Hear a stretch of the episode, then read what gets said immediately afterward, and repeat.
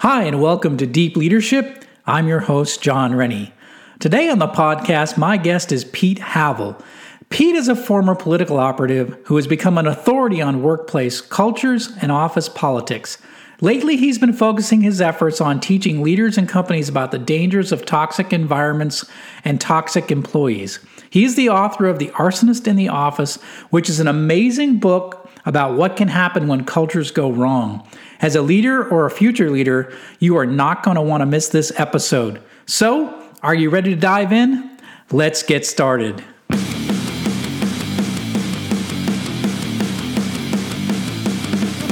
Welcome to Deep Leadership. Leadership is a people business. That's the philosophy of your podcast host, John Rennie. As a former Cold War submarine officer who spent 20 plus years leading businesses in corporate America before starting his own manufacturing business, he knows that leadership matters. Leadership matters. Are you ready for some real world actionable advice from John as well as his expert guests? I'm ready. I'm ready. I'm ready. The show starts right now. Welcome to episode nine of the Deep Leadership Podcast. Today I'm joined by Pete Havel, who has a really interesting background. He spent most of his career in the bare knuckle world of politics, where he worked as a lobbyist, a consultant, and an expert in crisis communication. But lately, his focus has been on office politics and the problem of toxic work environments. He is the author of The Arsonist in the Office Fireproofing Your Life Against Toxic Coworkers, Bosses, employees and cultures. And Pete is an expert on dealing with the problem of toxic employees. So I'm so glad he could join us today. So, Pete, welcome to the show. Thanks for having me on, John. Well, you have a very interesting uh, career history. So, uh, I spend most of my time dealing with uh, people who lead businesses and lead organizations but you come from a completely different world, and that's the world of politics. So I, I briefly introduced you, but tell us a little bit more about your background, uh, and, you know, before you came into writing books and what have you. Sure. Um, yeah, so I've spent most of my career um, in positions that probably disqualify me from being listened to by much of your audience, and that is uh, I was a lobbyist. I um, was was paid and I was good at um, reading people, dealing with um, half answers, uh, half truths, no truths, and building relationships in very complicated circumstances. I would um, put the dysfunction of a legislative session or that crunch time during a political campaign up against some of the most bizarre atmospheres in the world. Mm-hmm. And uh, I had done well in them and had um, thought I had run into about every type of difficult personality imaginable until I joined the firm. And that's what, what turned me into the author that I am today. Okay, and we're going to get into that because that's really interesting. Uh, your what happened to you and your experience and how you turned that into the book that uh, I have right here in my in my hands. So, um, you know, for, first, Pete, I want to say that we met online uh, a while back because we share a common interest, uh, and that is fire.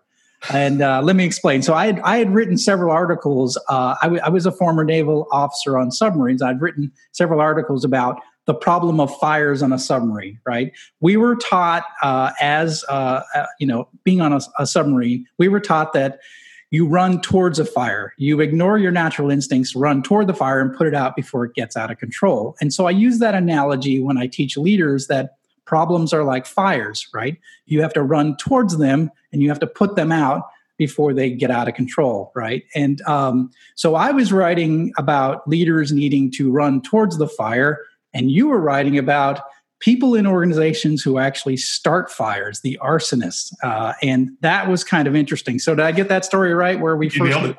Absolutely. Yeah, yeah. So we have a very common interest in fires. So. Um, so, who are these arsonists in the office? Uh, how do how do we recognize them? What are their what are their effects on organization? Who are these people? They they are people, and uh, I guess let me tell through the uh, the, the story in the book. Mm-hmm. Um, I got hired unknowingly to to work with the the untouchable employee that had caused so much damage, so much strife, freaked the management out mm. so much within the organization with, with uh, false accusations and threatened lawsuits and stirring up trouble that they had decided better to keep them inside the organization where we know what they're doing than outside and and just worry about what they might do from there an arsonist is somebody who has a little bit of power that has the ability to take that power and use it against the organization. Mm. Knowingly or unknowingly, they may just be wired differently than everybody hmm. else. Mm-hmm. But um, arsonists, as defined in real life, are people that burn things down that are motivated by um, wanting power, wanting mm. to use it against people, mm. wanting revenge, uh, profit motives um, just wanting to see stuff burn. And the yeah. people in the office, and I'm sure your listeners are, are imagining these people now. There's a lot of people in the workplace that are the same way that like torching stuff, either for the fun of it or to knock somebody out of a position or to get that promotion over somebody else or revenge. You name it. There's yeah. a lot of them out there. Yeah, I, it it's remarkable. Someone once told me, you know, there's a leader leadership quote that says, you know, leaders need to make sure everybody's rowing in the same direction. And somebody added something to it, which I thought was good. It said, and they also have to make sure that there's no one drilling holes in the bottom of the boat. and, and the truth is, is that there are some people, for whatever reason, that think it's fun to drill holes in the bottom of the boat while everybody's trying to row hard. And I think your experience uh, clearly showed that. It is, and when um, you know when when what what I talk about in the book so much is what happens when leaders, the people that are that, that are calling out those signals to the rowers, know that it's happening, and the yeah. signals that that sends uh, when when you're seeing people sabotage the work of the organization. That's what makes this book remarkable. I think it really stands out in my mind that um, I mean, I, and I'm and I'm really excited you put this into a story. Um, but just seeing the way management dealt with the problem or didn't deal with the problem right? They just let the fire burn. They ran instead of running towards the fire they ran away from the fire right? And they just let it burn out of control. And it's uh, that's that's probably one of the more exceptional things about this story because it's a cautionary tale of what not to do as a leader when you have an employee like this. That's right, and and you having been in a contained atmosphere as somebody that uh, that was a commander of a of, of a sub knows that um, knows that impact of what happens if you let the fire get out of control. That there's going to be a few seconds, and this is kind of where my leadership was. There was going to be that temporary safety of I'm not going to get burned by this situation, but you let those fires go. There's yeah. not much room to to hide. There's You're, no room to hide. You either yeah. need to deal with it, or it's yeah. going to consume you as well. And really, that is where, and we're seeing it now with with so many things the Houston Astros, Boeing, mm, so mm. many of the, the, things that are in the news where organizations let trouble start and leaders just kind of look the other way. Yeah. Things are going to catch up at some point. And the, and the fire, and just like the story of the fire on the submarine, it burns out of control. Instead of doing minor damage, does major damage, right? That's so right. it burns these companies to the ground, essentially their reputation and what have you, right? Exactly. Yeah. So the book is interesting. I I like the fact that you wrote it as a fictional story, um, and so you uh, you know you brought into the story of of of a man in this organization, and he's dealing with this toxic uh, coworker, and um, and you intertwine the story, the fictional story, with actual uh, lessons to be learned. Um, which I found really powerful. So, why did you write the book that way, fictional and then intertwining lessons like that? Because I thought that was a really great way to tell the story. Sure, and, and my experience, um, and I what I did was fictionalize um, my story because I, I didn't want it to be a, a tell all in an organization that nobody cared about around the country, around the world, heck, outside of my own life. Um, but I had a powerful story to tell that as I told others, my cautionary experience, friends, one on one, what had happened. I had a lot of people saying, "You had uh, Pete, you ought to write a book about this." Mm-hmm. And frankly, I thought that was a way to end the the, the coffee meeting and uh, you know just get me to move on with something. But as I thought more about it, I had frankly had the perfect storm of a um, of a weakened management experience, seeing the uh, the impact of what happens when an organization's culture goes bad. So I very much wanted to tell my story because, as as we know, whether it's the uh, the the Bible or TV or you, you name it, parables and stories help people understand what happens. Yes. And I hear this a lot from folks that either review my book or send me a note online or anything like that. Um, you've got to understand to fully understand what happens when a culture breaks down. You have to know the personal impact. And for me, I had my career knocked out from under me, and mm. I wanted people not in a woes me kind of way, but a way to understand this can happen to you yes. or leaders. This can happen to your company if you're not careful. Yes. Because that self preservation that you talk about of people running away from the fire, it's an instinct. Yes. But to run to the fire, that you have to be trained in. Yes. Yeah. No, I like that. And I think I like your terminology you use, which is fireproofing the organization. Like how do you, how do you prevent uh, or how do you deal with these kind of situations that come up? Um, I don't want to get too much in the story because I, I, really want my listeners to, to, to get this book and to read it or also listen to it on Audible. I think the Audible book is really good. How you used uh, different different voices for the different characters. You had uh, different actors, or I guess, or friends. Uh, but I really like the uh, uh, Audible version of this book. by the way, I really like that. But the scene the scene in the chinese restaurant in the early part of the story and i don't want to give away too much but um, so you have the antagonist, and her name in the book is is Hazel, and you have this scene in the uh, Chinese restaurant, which is um, it's it's amazing. Like it's hard to believe when you're reading the story. You're just like, oh my goodness, um, this is just a terrible situation. And you you I think you did a masterful job of putting the reader in your shoes and being in that meeting. And um, I think um, I just think that's a really great and powerful. And you talked about using a fictional story to to draw people in. I think that that scene alone, uh, and I won't reveal what happens in the scene, but I think that really brings people into the realization of what can happen to you when you least uh, expect it. You know, you you had mentioned uh, that you had been you'd worked with all sorts of different personality types and just figured, well, I could work with this person as well.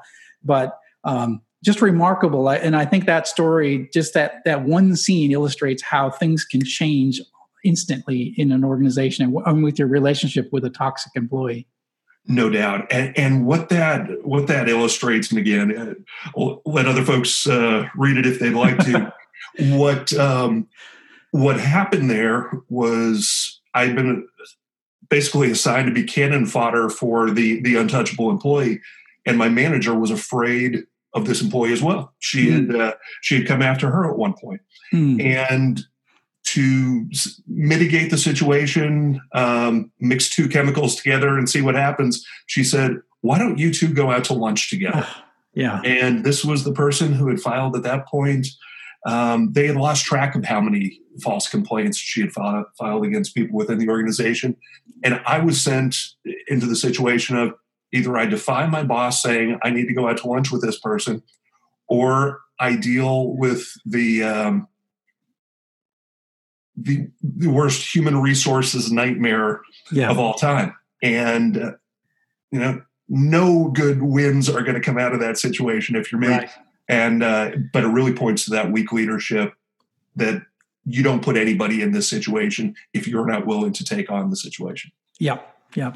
Well, I, I, people need to read this book because that scene alone, you're just going to be my my. I think my my mouth was like wide open, like holy cow! It went. Now from, I'm having flashbacks, John. Yeah. sorry, but I just know it. It just happened in an instant, and it can happen to any one of us in an instant like that. So I think it's a I think it's a powerful story. So read the book because you got to read the Chinese restaurant scene. But um, uh, so so you've touched on it, and I think I think this being a leadership podcast, I want to talk about this. Is that um, in this case and in the story, the leadership knew there was a problem. They knew about Hazel, right? Um, uh, they knew she was toxic, but they didn't. Uh, they didn't take care of it. So, what did what did leadership fail to do in your story? What what was the problem with leadership when they had a toxic employee who was falsely accusing a lot of people, causing causing you know problems in the organization just just to, just lighting fires to see see what will happen.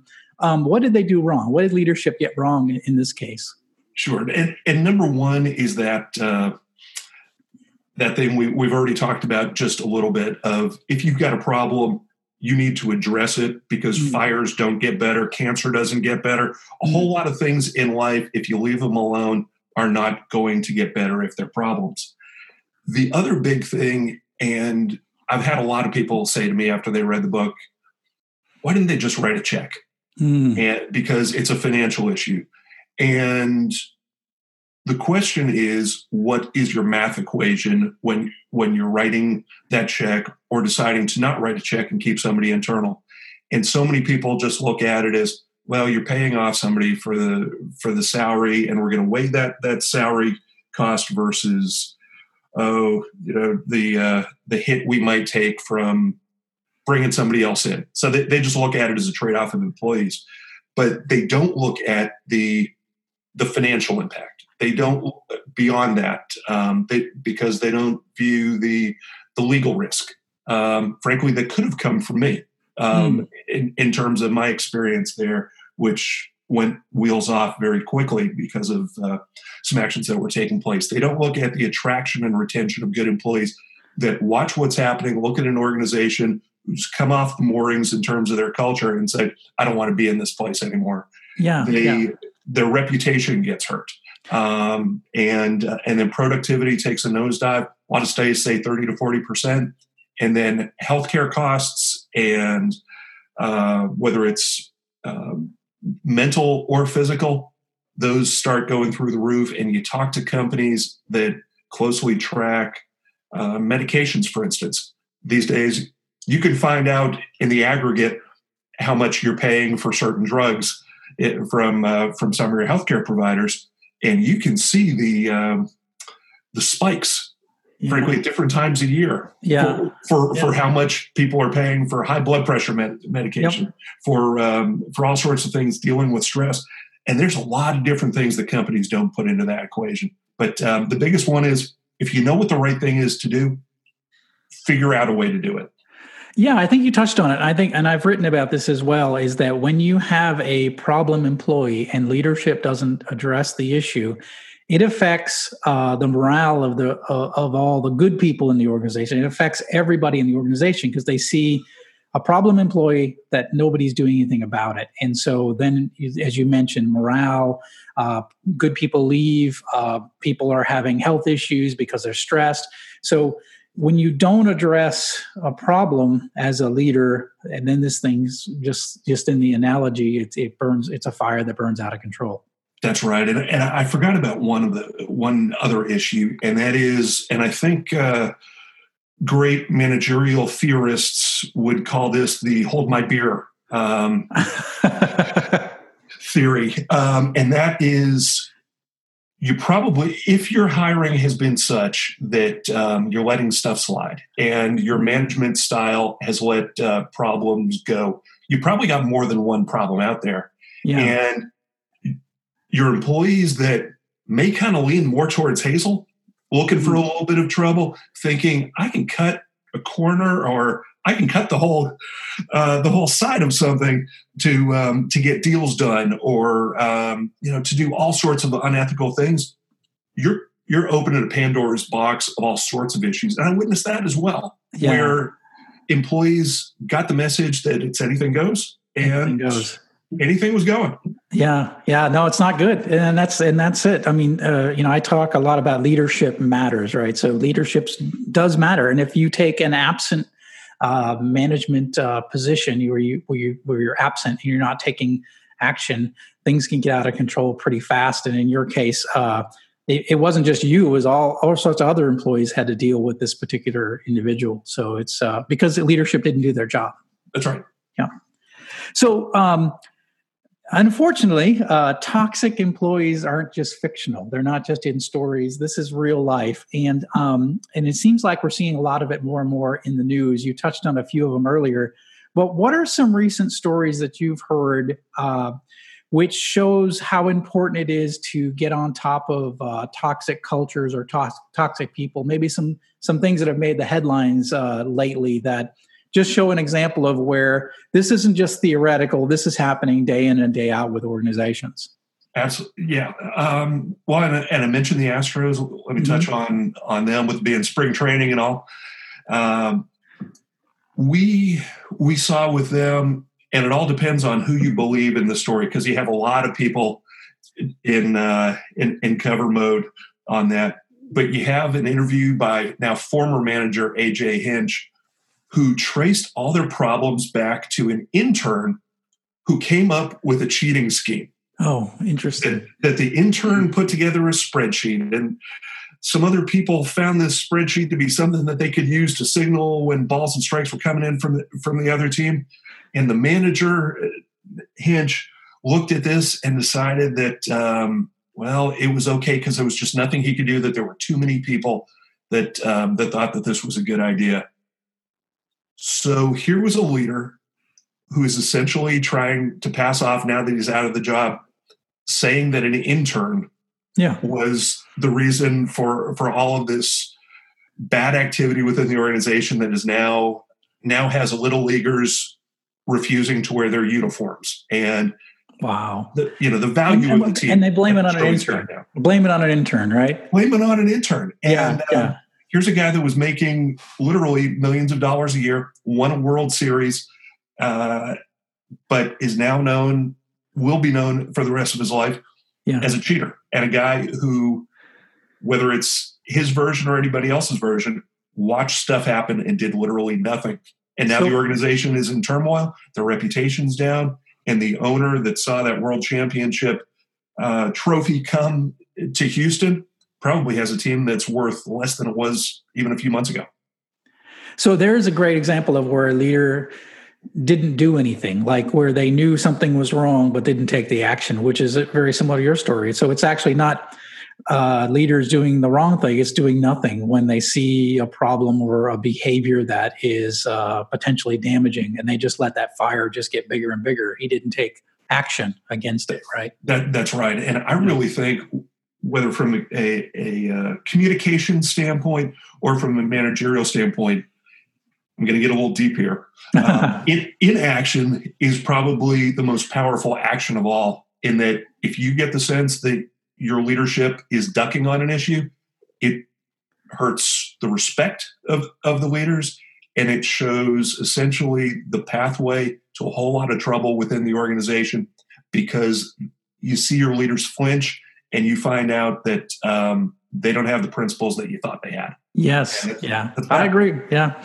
I agree. I talk, I talk, I mean, micromanagement is a problem, right? We're guys who are, you know, guys or women who are micromanaging their, their workforce, right? That's a problem. But I think a bigger problem sometimes, we don't talk about it, is absent managers, people that just, you know, step away and let things happen and things, things get out of control really quick when there's no, there's no one just kind of keeping an eye on, you know, keeping the hand on the tiller and making sure that the boat's going in the right direction, right? Just let anything go and the and those ships go, they run aground sometimes is what what happens when you're not paying attention.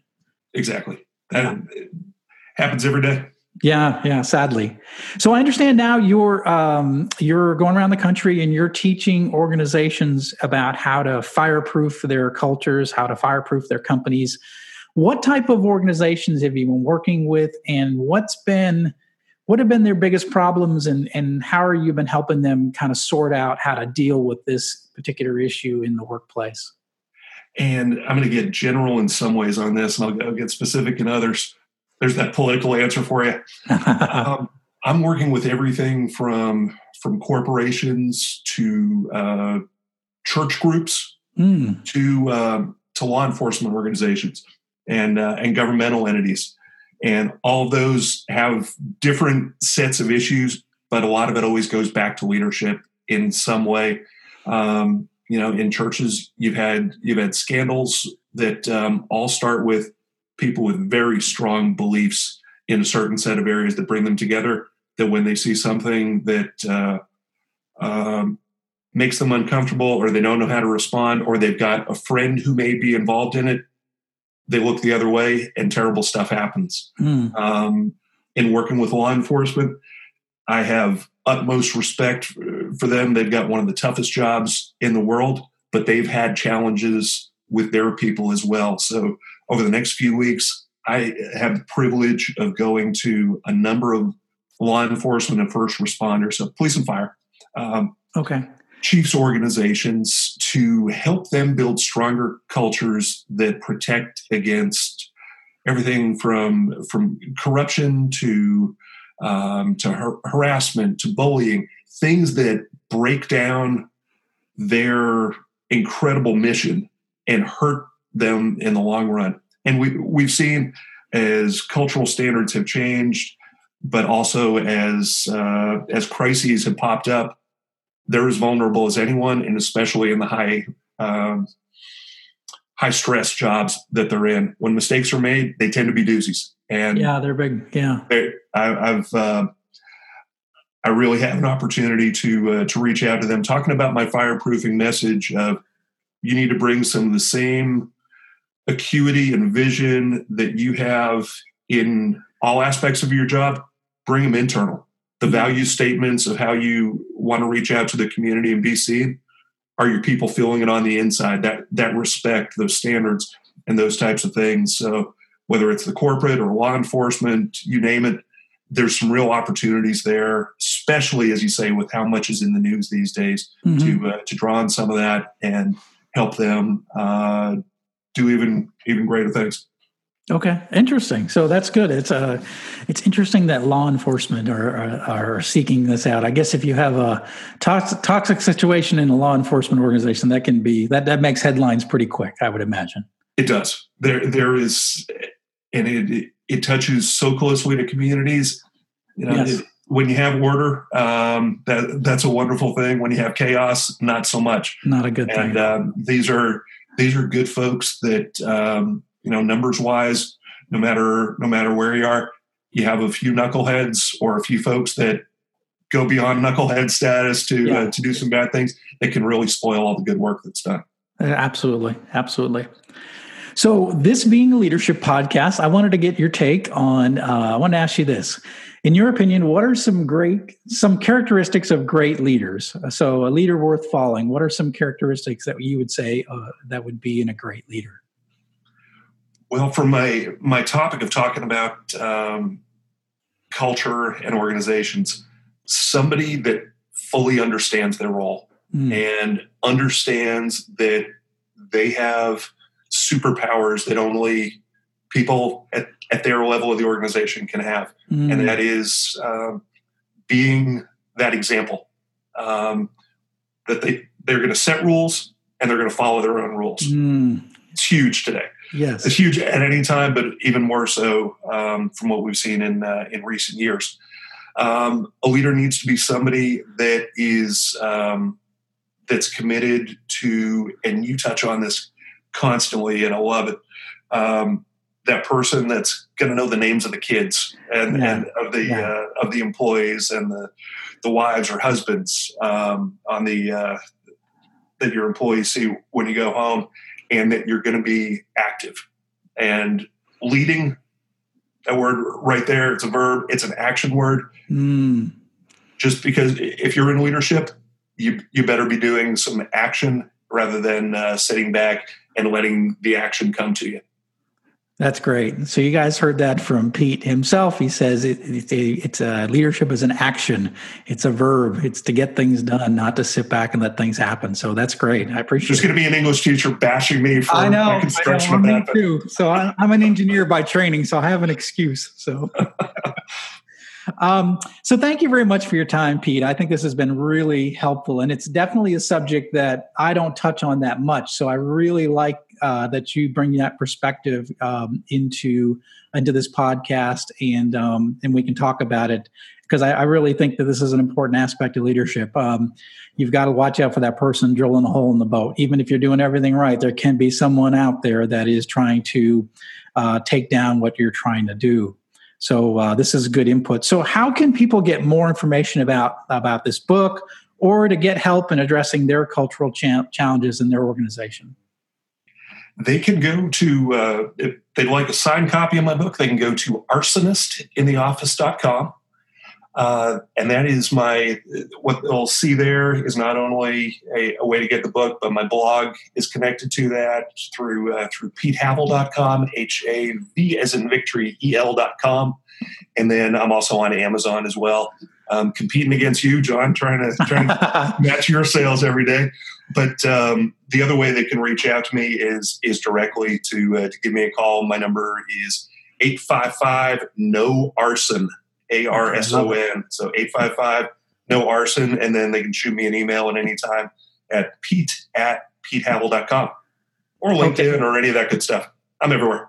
Everywhere. Okay. And I will um I will add these uh, links in our show notes as well so people can find it. But um, leaders, I, I, highly encourage you to pick up this book. It's a great book. Um, I've read the book and I've also listened to an Audible. I, I really like uh, the way Pete did the Audible uh, part of it here, just in terms of the, the, the actors and the voices. So, uh, but either way, it's a great uh, it's a great resource to learn about this important topic. So.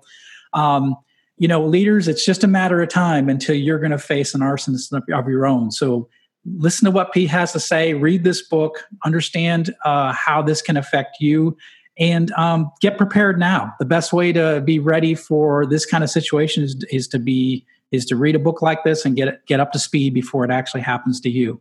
And always remember, leaders, you need to run to the fire, not away from the fire. So thank you, Pete, and I appreciate all your insight and appreciate for you being the actual first guest uh, on the Deep Leadership Podcast. So thank you. Always glad to be a guinea pig. Thank you, John. so that's it for today. And if you like this podcast, please subscribe and share so we can continue to build a world with better bosses. Until next time, this is John Rennie saying take care and lead well.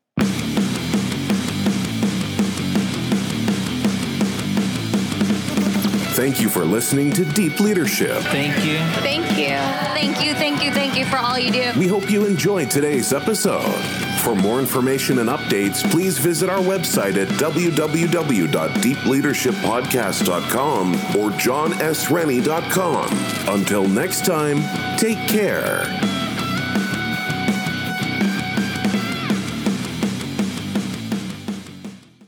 Are you a fan of classic cinema or a young person who wants to discover the best films of all time? Do these legendary movies still hold up? On the Generation Film podcast, two guys who grew up when movies dominated the culture share a great film with a panel of young movie lovers and see how it plays for today's generation. We discuss changes in storytelling styles, representation, the making of each film, its initial reception, and how its meaning has changed over the years. Join us as we explore cinema classics across generations on Generation Film.